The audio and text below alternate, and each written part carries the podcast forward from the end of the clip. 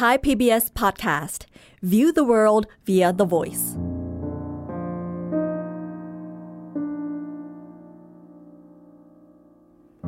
ในอดีต มนุษย์เฝ้ามองไปบนท้องฟ้า และตั้งคำถามว่ามีอะไรอยู่บนนั้น พวกเขาจินตนาการถึงการมีอยู่ของวัตถุที่ส่องสว่างเป็นจุดทั่วท้องฟ้า และสร้างเรื่องราวให้กับมัน เกิดเป็นนิทานและกลุ่มดาวต่างๆ มากมาย แต่เมื่อการเวลาผ่านไป ท้องฟ้า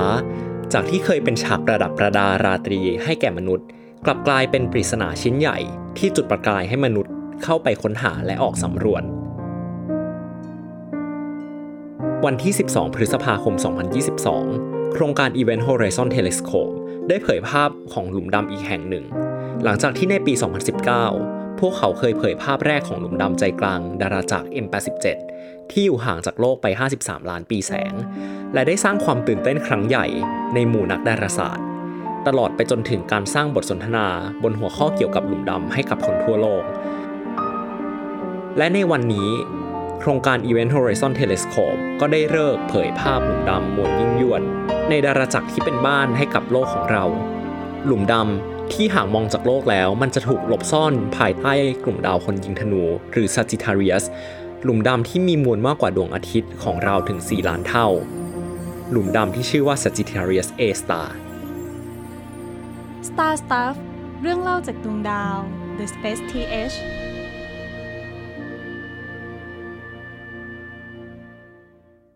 สวัสดีครับ ผมปับเชียพัฒน์อาชีวรักษ์โรคครับ สวัสดีครับ ผมต้นนัทนนท์ดวงสูงเนินครับ วันนี้เราอยู่ในรายการ Star Stuff เรื่องเล่าจากดวงดาว ซึ่งก็นับว่าเป็นบรรยากาศที่ก็น่าใช่ตื่นเต้นมากเลยนะครับ เพราะว่าใช่ครับตื่นเต้นมากปั๊บพูดไม่ถูกเลย คืออย่างนี้ครับ ทุกคนตอนที่เรากำลังอัดกันอยู่ตอนเนี้ยนะครับ เป็นแค่ช่วงเวลาหลังจากที่มีการประกาศ ข่าวทางดาราศาสตร์ที่สำคัญมากๆ ก็คือ ภาพถ่ายของหลุมดำที่อยู่ใจกลางดาราจักรทางช้างเผือกของเราอะนะครับ ถ้านับจากวันที่เราอัดกันเนี่ยก็คือระยะเวลาเพียงแค่ไม่ถึงหนึ่งวันไม่ถึงหนึ่งวันนะครับ ไม่ถึง 24 ชั่วโมงเท่านั้นเองนะครับ ที่เราได้ทำการไลฟ์ด้วยเนาะนะคครัรับบถ้าใครที่ติดตามเราผ่านทาง Space TH เนี่ยก็จะรู้ว่าเราไลฟ์แล้วก็นำเอาข้อมูลที่ล่าสุดที่สุดเท่าที่จะล่าสุดได้เนี่ยมาให้กับคุณผู้ฟังทุกคนได้ ฟังกันนะครับก็นับว่าเป็นภาพหลุมดำหลุมที่ 2 ที่ได้ถูกเปิดเผยออกมานะฮะหลังจากในปี 2019 ได้มีการเปิดเผยภาพของหลุมดำที่ใจกลางของ Galaxy M87 แต่ว่าพอมาครั้งเนี้ยที่มันน่าตื่นเต้นก็คือมันเป็นหลุมดำที่อยู่ใจกลางกาแล็กซีของเรานั่นเองครับก็คือทางช้างเผือกที่เราท่องกันนั่นแหละครับว่าดาราจักรของเรามีชื่อว่าทางช้างเผือกกันนะครับทุกครัคนบก็จะคุ้นชินกันดี ทีนี้ประเด็นก็คือการถ่ายภาพหลุมดำที่อยู่ในดาราจักรของเราเนี่ย หลายคนอาจจะรู้สึกว่าโอเคมันก็ฟังดูง่ายเนาะมันดูแบบโอ้ก็อยู่ใกล้เรามากที่สุดก็น่าจะสามารถถ่ายภาพออกมาได้อย่างชัดเจนใช่ไหมครับอืมแต่ว่าจริง ๆ แล้วเนี่ยถ้าเราไปดูในทางดาราศาสตร์เนี่ยเราจะพบว่าเออจริง ๆ แล้วการถ่ายภาพหลุมดำที่ชื่อว่า Sagittarius A เนี่ยที่อยู่ภายในทางช้างเผือกของเราเนี่ยเป็นแกนกลางเลยนะฮะ มันไม่ได้ง่ายอย่างที่เราคิดนะครับ เดี๋ยวตอนนี้เนี่ยเราก็จะมาพูดคุยกันนะครับ ตั้งแต่โครงการ Event Horizon Telescope ว่ามันคืออะไรกันแน่นะครับ หลายคนได้มาลองฟังพอดแคสต์ตอนนี้เนี่ยอาจจะยังไม่รู้จักกับตัวโครงการ Event Horizon Telescope หลายคนอาจจะยังไม่รู้ว่า เออ เมื่อปี 2019 เขามีการถ่ายภาพหลุมดำภาพแรกมาแล้วนะ เออ อะไรเขาอาจจะยังไม่รู้นะครับ ซึ่งตอนนี้เนี่ยเราก็จะมาไล่เรียงเหตุการณ์กันนะครับว่าตั้งแต่มันมีโครงการ Event Horizon Telescope ขึ้นมาเนี่ยมาจนถึงความสำเร็จในการถ่ายภาพหลุมดำภาพแรกที่อยู่ใจกลางของดาราจักร M87 ที่ชื่อว่า M87 Star เนี่ยมาจนถึงจุดที่เราสามารถที่จะถ่ายภาพหลุมดำที่อยู่ใจกลางดาราจักรของเราเองได้เนี่ยมันเกิดอะไรขึ้นบ้าง ตอนนี้มาฟังไปพร้อมกันครับ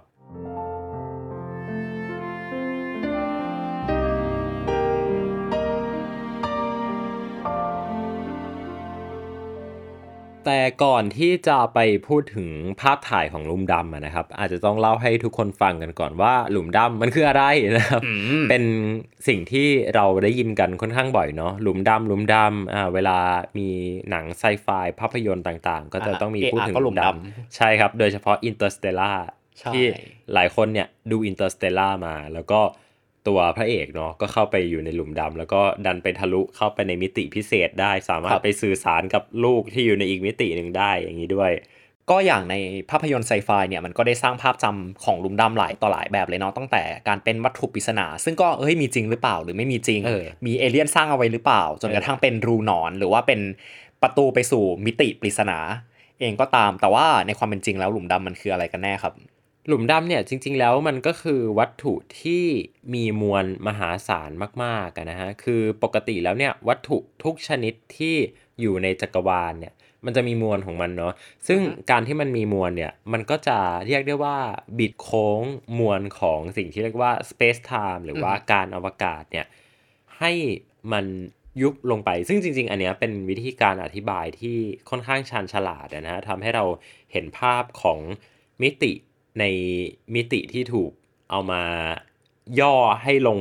เหมือนกับลบไปอีกหนึ่งมิติอะนะครับคือปกติแล้วเนี่ยเราอาศัยอยู่ใน three dimensional space เนาะ คือเรารู้จักกับแกน x แกน y แล้วก็แกน z นะฮะ ซึ่งจริงๆ จะมีแกนหนึ่งที่สำคัญก็คือแกนเวลา แต่ว่าเราจะยังไม่พูดถึงละกัน เดี๋ยวมันจะยากไป เอาเป็นว่าถ้าเราเอาตัวแกน x แกน y แกน z เนี่ย มาย่อให้มันเหลือแค่ 2 แกน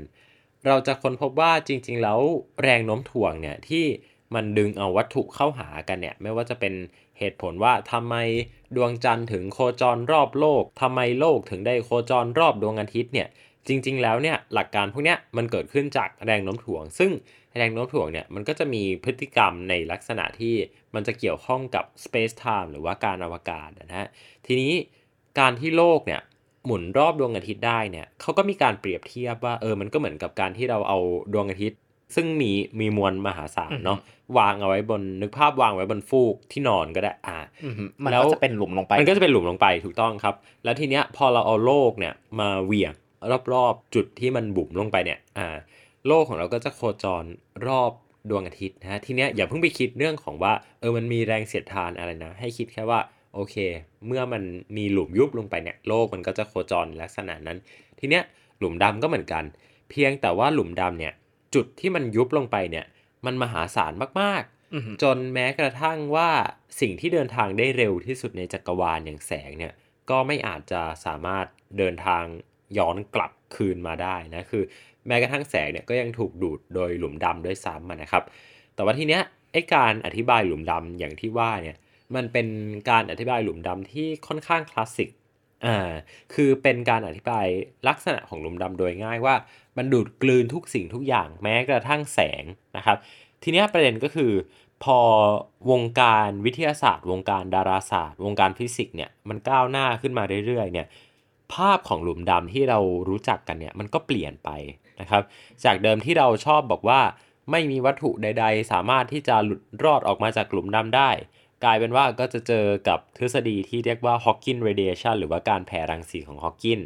ซึ่งเขาก็บอกว่าจริงๆ แล้วหลุมดำมันไม่ได้แค่ดูดทุกสิ่งทุกอย่างเข้าไปนะ แต่ว่ามันสามารถแผ่รังสีออกมาได้ด้วยนะครับ หรือแม้กระทั่งใครที่ศึกษาหลุมดำในเชิงควอนตัมเราก็จะค้นพบว่าหลุมดำมันก็จะมีพฤติกรรมของมันที่อาจจะไม่เหมือนเดิมที่เราเคยเข้าใจนะครับอือหือหรือแม้กระทั่งมันจะมีแนวคิดที่ว่าจริง ๆ แล้วเนี่ยการที่วัตถุมันหล่นหายเข้าไปในหลุมดำเนี่ยมันเป็นการที่ information หรือว่าข้อมูลเนี่ยมันถูกทำลายลงไปนะครับทีเนี้ยมันก็จะเป็นเรื่องของ Information information paradox เนอะ paradox ของหลุมดำอีกนะครับซึ่งหลุมดำเนี่ยมันก็จะมีการตีความแตกต่างกันไปมากมาย แต่ทั้งหมดทั้งมวลเนี้ยมันจะไม่ matter เลย ถ้าเราไม่สามารถพิสูจน์ได้ว่าหลุมดำเนี้ยมันมีอยู่จริงอืมจริง ๆ เรื่องของหลุมดำก็เป็นประเด็นที่ใหม่มากๆเลยเนาะในวงการครับวิทยาศาสตร์ถ้าคิดไปคิดมาแล้ว เพราะว่าเออมันเพิ่งเกิดขึ้นเมื่อไม่ถึงร้อยปี นี่เองต่างจากเรื่องของแรงโน้มถ่วง ต่างจากเรื่องของแม่เหล็กไฟฟ้าที่แบบครับมันก็เกิดขึ้นมาเป็นร้อยปีแล้วเนาะแล้วมันเป็นสิ่งที่สามารถพิสูจน์ได้บนโลก แต่ขณะเดียวกันใช่เรื่องของหลุมดำเนี่ยมันอยู่ในสมการๆอ่าซึ่งจนถึงปัจจุบันเนี่ยมันก็เพิ่งจะมามีรูปถ่ายได้เองใช่มันครับก็นับว่าเป็นสิ่งที่ว้าวมากเพราะแบบสุดท้ายเราก็สามารถพิสูจน์ได้สักทีว่าหลุมดำมันมีอยู่จริงเนาะ จากที่ก่อนหน้านี้มันเป็นแค่แบบสมการเป็นแค่ทฤษฎี เป็นแค่การสังเกตการณ์ของพฤติกรรมของสิ่งที่อยู่รอบๆ แล้วก็สันนิษฐานว่าเออตรงใจกลางตรงนั้นมันอาจจะมีสิ่งที่เป็นหลุมดำแค่นั้นเองใช่ครับ ซึ่งจริงๆเราวิธีการสังเกตที่เขาใช้กันเนี่ย มันก็ค่อนข้างตรงไปตรงมานะครับ ก็คือเราอะเรารู้กฎของเคปเลอร์และกฎการโคจรอย่างง่ายเลยกฎของนิวตันกฎของเคปเลอร์ที่เราพูดคุยกันไปในตอนการปฏิวัติวิทยาศาสตร์เนาะ อันนั้นเนี่ยมันก็สามารถที่จะใช้ในการคำนวณมวลของหลุมดำได้ ทีนี้ประเด็นก็คือวิธีที่เราสังเกตนะครับ เราจะสังเกตว่ามันมีดวงดาว หรือมันอาจจะมีวัตถุอะไรบางอย่าง ไปโคจรรอบจุดที่เรียกได้ว่าเป็นจุดโล่งๆอะ่ะคือไม่ได้มีอะไรอยู่ ซึ่งพอมันไปอยู่ใจกลางทางช้างเผือกของเราพอดีเนี่ย เราก็พอที่จะให้เหตุผลได้ว่าโอเค มันน่าจะเป็นหลุมดำแหละอยู่ตรงนั้น อ่าอันนี้แหละเป็นวิธีที่เราใช้ในการสังเกตหลุมดำมาโดยตลอด คือเราสังเกตหลุมดำผ่านพฤติกรรมของดวงดาว พฤติกรรมของวัตถุที่อยู่รอบหลุมดำนั้นอีกทีหนึ่งนะครับ ทีเนี้ยการถ่ายภาพหลุมดำที่เป็นการถ่ายภาพแบบของตัวหลุมดำจริง ๆ เนี่ยมันยากมากๆ เพราะว่าอะไร เพราะว่าหลุมดำเนี่ยมันไม่ได้มีแสงในตัวเองอะนะฮะอืมอ่าอย่างแรกคือหลุมดำมันไม่ได้มีแสงในตัวเอง อย่างที่สองก็คือ เราไม่มีทางที่จะรู้ได้เลยว่าจุดที่เราเอากล้องหันไปเนี่ย ชี้ไปเนี่ย อันนั้นน่ะคือหลุมดำซึ่งไอจุดที่ว่าเนี่ยมันก็เล็กมากๆเลย อย่างเช่น หลุมดำ M87 Star เนี่ยมันก็แค่ 50 ไมโครอาร์เซคหรือว่าหลุมดำ Sagittarius A เนี่ยมันก็อยู่แค่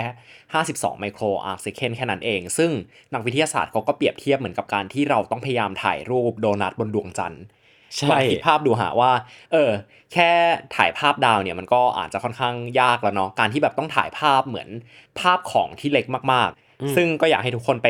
ลองหาวิดีโอดูก็ได้นะฮะมันก็มีวิดีโอที่เขาปล่อยออกมาครับว่าเออจากท้องฟ้าบนโลกเราเนี่ยซูมไปถึงหลุมดำมันเล็กแค่ไหน ซึ่งแบบโหมันเล็กมากๆเลยครับเออ มันยากแค่ไหนครับ จะบอกว่าไอ้ขนาดที่เมื่อกี้เราพูดถึงเนี่ยมัน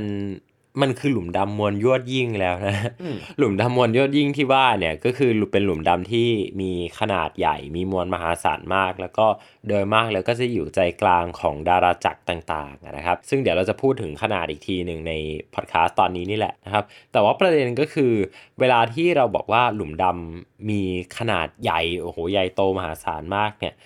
ขนาดที่มันปรากฏจริงๆบนท้องฟ้าเนี่ยมันไม่ได้ใหญ่ขนาดนั้นนะครับ อืมอันเนี้ยคือความท้าทายอย่างที่สามเลยเนาะคือเมื่อกี้เราพูดกันถึงเรื่องของว่าโอเค มันไม่มีแสงในตัวเองบ้างแหละ มันอยู่ในจุดที่ห่างไกลบ้างแหละ แต่ว่าเนี่ยประเด็นสำคัญเลยว่าเฮ้ยมันไม่ได้ถ่ายกันได้ง่าย เพราะว่าอืมมันต้องอาศัยความเซนซิทิวิตี้ของอุปกรณ์ที่ค่อนข้างสูงอะนะครับอืมมันก็เลยนำมาซึ่งตัวโครงการโครงการหนึ่งที่ชื่อว่า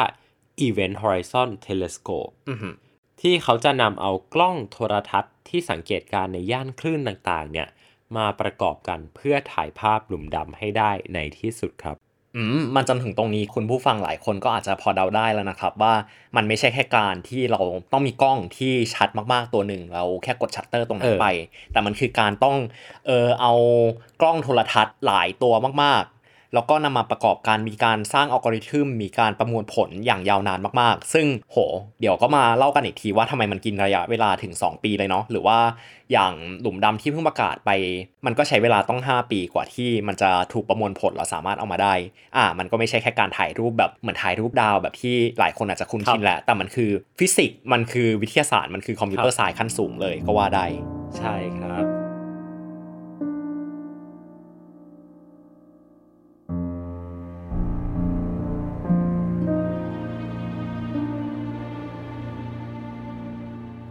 โอเค ทีเนี้ยเราก็น่าจะต้องมาพูดกันถึงเรื่องของเทคนิคที่เขาใช้แล้วนะครับ ซึ่งตัวโครงการ Event Horizon Telescope เนี่ยเขาจะใช้เทคนิคที่มีชื่อว่า VLBI นะครับ หรือว่า Very Long Baseline Interferometry นะครับ ซึ่งจริงๆ แล้วเทคนิคเนี้ย มันก็มีการอธิบายที่เรียกได้ว่าค่อนข้างง่ายอยู่นะครับคือแบบว่าอธิบายให้เราฟังกันง่ายๆ ก็คือนักวิทยาการคอมพิวเตอร์เนี่ยคุณ Katie Bouman เนี่ยอือฮึผู้อยู่เบื้องหลังอัลกอริทึมที่ใช้ในการสร้างภาพถ่ายหลุมดำเนี่ยเขาก็ได้อธิบายหลักการทำงานของเจ้า Very Long Baseline Interferometry เนี่ยไว้ว่ามันเป็นเหมือนการพยายาม เล่นเพลงบนเปียโนที่คีย์บางตัวเนี่ยถูกปิดเอาไว้ หรือว่ามันพังนะคือกดไปแล้วไม่มีเสียงเนี่ยโดยที่ผู้ฟังเนี่ยจะต้องเดาให้ได้ว่าเพลงนั้นเนี่ยมันคือเพลงอะไรอือฮึมันคือหน้าตาเป็นยังไงนะครับ ทีนี้การที่เรามีกล้องโทรทัศน์หลายตัวเนี่ยหรือมีขนาดของเบสไลน์ที่ยาวขึ้นเนี่ยก็เป็นเหมือนการซ่อมแซมคีย์บนเปียโนนั้นให้สมบูรณ์มากขึ้น จนเพลงที่ฟังดูเหมือนจะไม่รู้เรื่องเนี่ยเริ่มมีเคล้าโครงเป็นเหมือนกับดนตรีที่เรารู้จักกันนะครับ ถ้าเอามา พูดในคอนเท็กซ์ของกล้องโทรทัศน์มันก็เหมือนกับการที่กล้องโทรทัศน์บางตัวเนี่ยมันก็เก็บข้อมูลได้บางส่วนเนาะแล้วการที่เรายิ่งมีกล้องโทรทัศน์มากเนี่ยมันก็ยิ่งทำให้เราสามารถเก็บภาพได้หลายส่วนมากขึ้น เหมือนกับการที่เรามีคีย์บนเปียโนหลายคีย์มากขึ้น เพราะฉะนั้นโครงการ Event Horizon มันก็เลยเกิดขึ้นมาเพราะอย่างนี้นี่แหละว่า มันจะไม่สามารถใช้กล้องแค่ตัวเดียว หรือกล้องแค่กลุ่มเดียวได้แล้ว แต่มันต้องเป็นการร่วมมือร่วมใจของกล้องจำนวนมหาศาลจากทั่วโลก เพื่อที่จะทำให้เหมือนกับเรามีคีย์บนเปียโนมากขึ้น เพื่อทำให้เล่นเพลงได้สมบูรณ์มากยิ่งขึ้น หรือการที่เรามีชิ้นส่วนในการถ่ายภาพหลุมดำมากยิ่งขึ้น เพื่อทำให้เราสามารถถ่ายภาพหลุมดำที่สมบูรณ์ได้มากขึ้นนั่นเอง ใช่ครับ ซึ่งจริงๆ เทคนิคนี้เนี่ยมันก็ไม่ได้เพิ่งมีมานะ แต่ว่ามันก็ถูกใช้บนตัว Facility ของกล้องโทรทัศน์หลายรุ่นเนี่ยนะครับอือฮึรุ่นที่โด่งดังมาก ๆ เลยเนี่ย ก็คือตัว Alma เนาะหรือว่า Atacama Large Millimeter Array นะครับ ซึ่งตั้งอยู่บนทะเลทราย Atacama ซึ่งก็เป็นจุดที่ มีความชื้นน้อยที่สุดในโลกอ่าก็คือเป็นจุดที่แห้งแล้งที่สุดในโลกอะ่ะก็คือแทบจะไม่มีฝนตกเลยอืมก็ถ้าคุณผู้ฟังจินตนาการดูเนี่ยฮะมันก็จะไม่ได้เป็นกล้องโทรทัศน์เดียวๆอย่างเหมือนของที่เชียงใหม่เนาะแต่มันคือจะเป็นกล้องโทรทรรศน์หลายตัว ที่อยู่ในเป็นที่เดียวกันละกัน แล้วก็แต่ละตัวเนี่ยมันก็ต้องมีการ sync กัน มันก็เลยเป็นหลักการที่ว่ามานี้แหละ ใช่ครับ ทีเนี้ยพอมันอยู่ใกล้กันเนี่ย มันก็จะต้อง sync กันด้วยอ่าแล้วแต่เทคนิคนะหลายคนน่าจะบอกเออก็ใช้ fiber optic ในการ sync กันนะครับกล้องแต่ละตัวพอมัน observe หรือว่าทำการสังเกตวัตถุบนท้องฟ้าเนี่ยสมมติกดถ่ายภาพหนึ่งครั้ง แช่อ่ามีกล้องอยู่ในบริเวณนั้นเนี่ยทั้งหมด 5 ตัว 5 ตัวนั้นก็ควรจะถ่ายภาพในเวลาเดียวกันหมดนะครับแล้วก็ sync กันผ่านทางระบบโครงข่ายที่อยู่ภายใน อาจจะเป็น fiber optic อะไรก็ว่าไปนะครับแต่ว่าทีเนี้ยเราลองนึกภาพดูว่า การจัดวาง baseline ของกล้อง Event Horizon Telescope เนี่ย มันแทบจะเป็นแบบสามมุมทั่วโลกอะอืมเออ คือตั้งแต่แบบเหนือสุดไปจนถึงใต้สุดไปจนถึงตะวันออกสุดตะวันตกสุดเนี่ย มันกินระยะห่างกันมหาศาลใช่มากๆ ซึ่งแน่นอนว่าเราไม่สามารถที่จะไปลากสาย fiber optic เนี่ย เดินทางระหว่างกล้องแต่ละตัวเนี่ยได้เลยนะครับ เราก็เลยจะต้อง เหมือนกับบันทึกภาพออกมาก่อน คือเหมือนกับนักดาราศาสตร์ก็ต้องคุยกันว่า โอเคเราจะส่องกล้องไปที่หลุมดำดวงนี้นะ เวลาเท่านี้นะนะครับอืมแล้วเราก็เริ่มเปิดการสังเกตการณ์โดยใช้เวลาคร่าวๆ แต่ว่าในทุกการสังเกตการณ์เนี่ย เราจะต้องมีการบันทึกสิ่งที่เรียกว่าเป็น time stamp อืมลงไปกับข้อมูลนั้นด้วย แล้วสุดท้ายข้อมูลที่ได้เนี่ย จะค่อยเอามาถูก sync กันทีหลัง นะครับด้วยการขนเอาฮาร์ดดิสก์เนี่ยขึ้นเครื่องบิน ฟังดูตลกเนาะแต่ว่าจริง ๆ แล้วเนี่ยเหตุผลที่ต้องทำแบบนี้ก็เพราะว่าทุกคนลองนึกภาพดูนะฮะว่าจริง ๆ แล้วภาพถ่ายของหลุมดำที่เป็นข้อมูลล่าสุดเนี่ยของตัว Sagittarius A เนี่ยมีปริมาณมากถึง 4,000 เทราไบต์ด้วยกัน เออ ซึ่งเยอะมาก 4,000 เทราไบต์ก็คือนึกภาพฮาร์ดดิสก์1เทราไบต์อืม4,000 ลูกฮะ ซึ่งถ้าส่งผ่านสาย fiber optic ก็อินเทอร์เน็ตล่ม ใช่ อินเทอร์เน็ตล่มทั่วโลกแน่นอน ส่ครังบข้อมูลกันขนาดนี้ ก็เลยต้องส่งผ่านเครื่องบินเนาะ ก็คือต้องครับแบบแบกเป็นลูกๆไปเลย เราส่งไปที่ศูนย์ประมวลผล ซึ่งผมว่าในประเด็นเนี้ยฮะมันมีเรื่องที่น่าสนใจมากอยู่ 2 อย่าง อย่างแรกก็ที่ว่ามาเรื่องเกี่ยวกับการขนส่งข้อมูลเนี่ย เพราะว่าทั้งโครงการมันใช้ข้อมูลถึงหลายพันเทราไบต์เลยก็ว่าได้ แล้วขนาดเดียวกันเนี่ยครับเรื่องของการ sync หลายคนก็อาจจะคิดภาพว่าเฮ้ยเราสามารถ sync แบบในคอมพิวเตอร์ได้ไหมแบบเออเวลาในคอมพิวเตอร์มันก็มีหลักวินาทีแล้ว มันเป็นไปไม่ได้ในหลักการของดาราศาสตร์ที่แบบมันอาจจะดูไซไฟมากๆเลยนะฮะ เพราะว่าถ้าลองดูแล้วเนี่ยจริง ๆ แล้วคอมพิวเตอร์ที่เราใช้กันอยู่เนี่ยมันก็มีความคลาดเคลื่อนหลัก millisecond เหมือนกัน แต่การใช่ที่เราจะสามารถ sync รูปจากกล้องโทรทรรศน์ทั่วโลกในงานดาราศาสตร์ที่ต้องมีความแม่นยำมากๆเนี่ยมันไม่สามารถใช้แค่ระบบอย่างดิจิตอลได้แล้ว มันจะต้องใช้สิ่งที่เรียกว่านาฬิกาอะตอม เพื่อทำให้เวลาแม่นยำที่สุด เพราะว่าแค่การที่สัญญาณเนี่ยมันเดินทางมาถึงกล้องโทรทรรศน์ห่างกันแค่หลัก millisec เนี่ยมันก็ทำให้ข้อมูลมันเปลี่ยนแปลงได้แล้ว เพราะฉะนั้นมันต้อง sync กันในระดับนั้นฮะใช่ครับ ทีนี้เนี่ยประเด็นก็คือ แม้กระทั่งภาพถ่ายทางดาราศาสตร์เนี่ยที่เป็นภาพแรกของหลุมดำเนี่ยเขาเปิดเผยออกมาในปี 2019 นะฮะพี่จำวันได้ชัดเจนเลย วันที่ 10 เมษายนปีครับ2019 โห วันนั้นเออก็คือผมก็ช็อกเหมือนกันฮะแบบสุดยอดมากในที่สุดเราก็เห็นแล้ว ซึ่งวันนั้นพี่เติ้ลก็ไลฟ์อยู่ด้วยเนาะใช่ครับ มีโอกาสได้ไลฟ์ครับถือว่าโชคดีมากอืมคือตอนนั้นเนี่ย ข้อมูลที่เขาเริ่มเก็บกันเนี่ย เขาเริ่มเก็บกันตอนในปีปี 2017 ใช่เออก็คืออะ2017 18 19 3 ปีอืมนะฮะโปรเซสข้อมูลกัน 3 ปี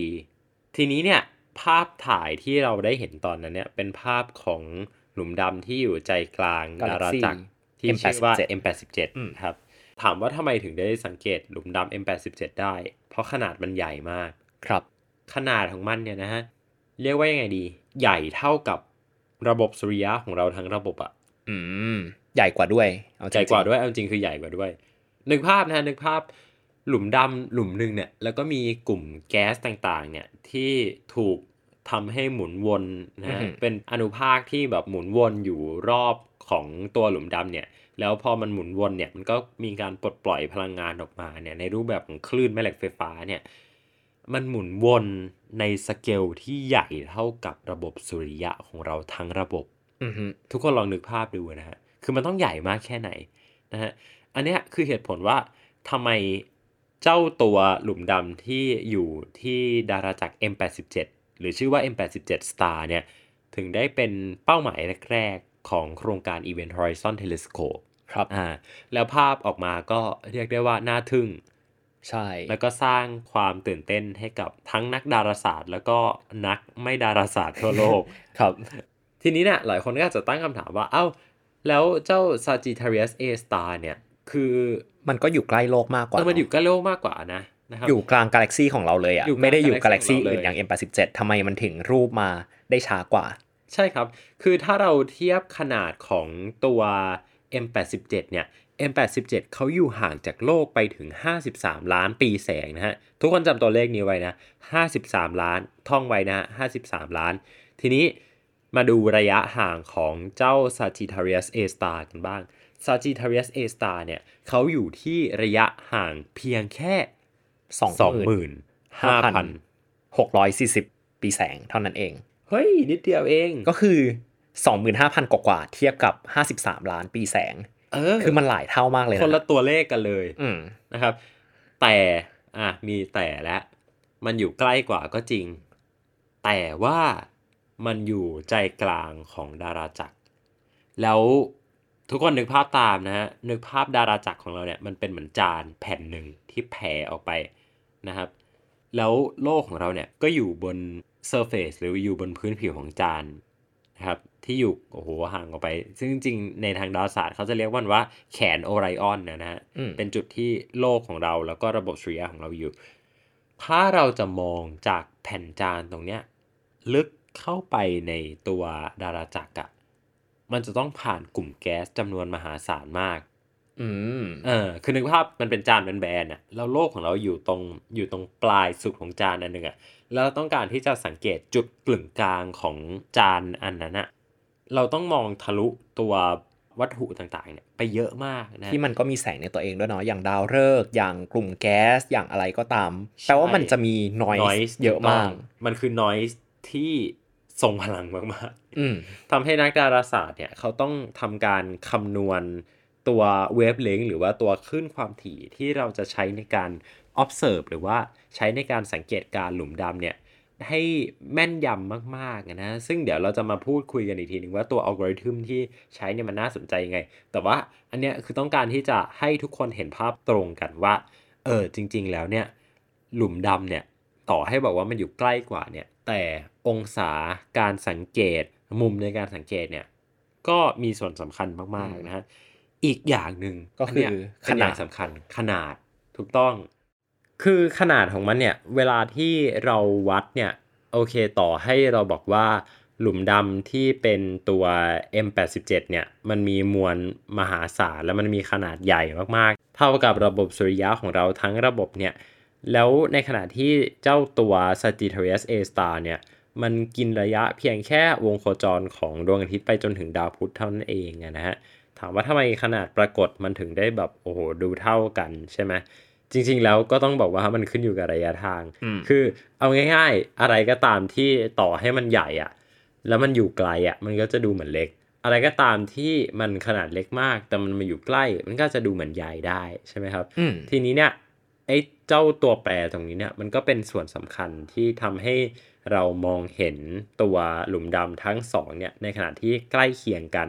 ทีนี้ประเด็นก็คือ พอเราถ่ายภาพออกมาเนี่ยภาพถ่ายที่ได้เนี่ยลักษณะมันก็มีความใกล้เคียงกันนะครับจะมีจุดแตกต่างกันแค่บางจุด ซึ่งเดี๋ยวเราจะมาเล่าให้ฟังว่าไอ้จุดแตกต่างกันที่ว่าเนี้ยมันคืออะไรนะครับ แต่โดยรวมภาพออกมาทั้งหมดเนี่ยมันมีความใกล้เคียงกันเลยก็คือ เป็นเหมือนกับทรงโดนัทเนาะอืมแล้วก็มีตัว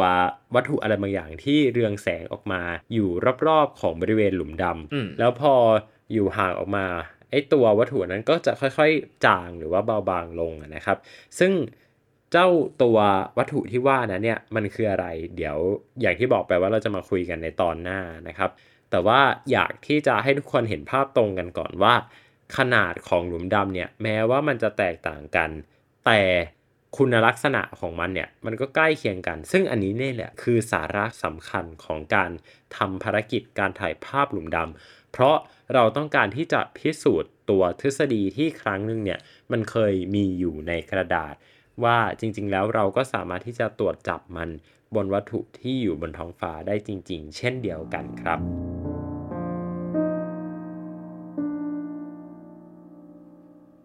ซึ่งสุดท้ายแล้วตอนนี้ก็ เออ เหมือนเราคิดว่ามันจะ wrap up ได้เนาะแต่ปรากฏว่ามันก็เหมือนมีหลายเรื่องมากเลยที่แบบเออยังไม่ได้พูดถึง อย่างเรื่องของอัลกอริทึมว่าสุดท้ายแล้วเออมันทำงานกันยังไงแน่ๆ ในเชิงทฤษฎี หรือว่าแม้แต่ในเชิง action เนี่ย การที่เรา observe ภาพของหลุมดำมาตั้งแต่ปี 2017 ก็ทาง Sagittarius A ทั้ง M87 เนี่ยมันถูกครับ observe มาตั้งแต่ปี 2017 เนาะครับทำไมมันใช้เวลาต้อง 5 ปีเออ กว่าภาพมันจะถูกปล่อยออกมาได้เออมันมีใช่ action อะไรกันแน่หรือแม้แต่ว่าเออในงานที่มันมีการแถลงข่าวเนี่ยมันมีอะไรที่น่าสนใจบ้าง หรือถ้าเราอยากไปติดตาม paper หรืออยากติดตามในเชิงลึกเนี่ยเราควรติดตามที่ไหนต่อ ก็เป็นเรื่องที่สุดท้ายเรายังไม่ได้พูดกันเลยเนาะเรียกได้ว่าเหมือนตอนนี้มา เรียกน้ำย่อยแล้วมาปูพื้นกันก่อนละกันฮะว่าเออหลุมดำคืออะไร โครงการอีเวนต์ o ฮ i ซอนที่มันเกิดขึ้นมาเพื่อถ่ายภาพหลุมดำเนี่ยมันมีที่มายังไงและมันมีหลักการแบบคร่าวๆยังไง ไปจนถึงว่าเออทำไมภาพของหลุมดำมันถ่ายยากแม้กระทั่งตัว paper ที่ทาง ESO หรือว่า European Southern Observatory เขาออกมาเนี่ยมันก็เป็น paper ถึง 6 ฉบับด้วยกันนะครับอืมดังนั้นคือมันมันไม่ใช่ว่าเราตอนนี้เราจะมายืดเยื้อเนื้อหาอะไรหรอกนะครับ แต่ว่า โหมันมีเยอะมากจริง ๆ ถ้าจะให้เล่าเนี่ยก็เอาจริงก็คือยังไม่แน่ใจด้วยซ้ำว่ามันจะมีทั้งหมดกี่ EP ออกมานะครับ แต่ก็หวังว่าทุกคนจะมาติดตามฟังกันนะครับ เพราะว่าเชื่อว่าหลายคนเองก็ตื่นเต้นว่าโอ้โหเราได้มีภาพถ่ายของหลุมดำไม่ใช่แค่ภาพแรก แต่ว่าเป็นภาพที่2แล้วด้วยนะครับ ก็อย่าลืมมาติดตามรับฟังกันใน Star Stuff Podcast ตอนหน้านะครับ ผมปั๊บเชียร์พัฒน์อาชีวระงับโรคครับ ผมเต้นนัทนนท์สูงเนินครับ นี่คือรายการ Star Stuff Podcast ในสัปดาห์นี้แล้วเจอกันใหม่ครับ สวัสดีครับ สวัสดีครับ Star Stuff เรื่องเล่าจากดวงดาว The Space TH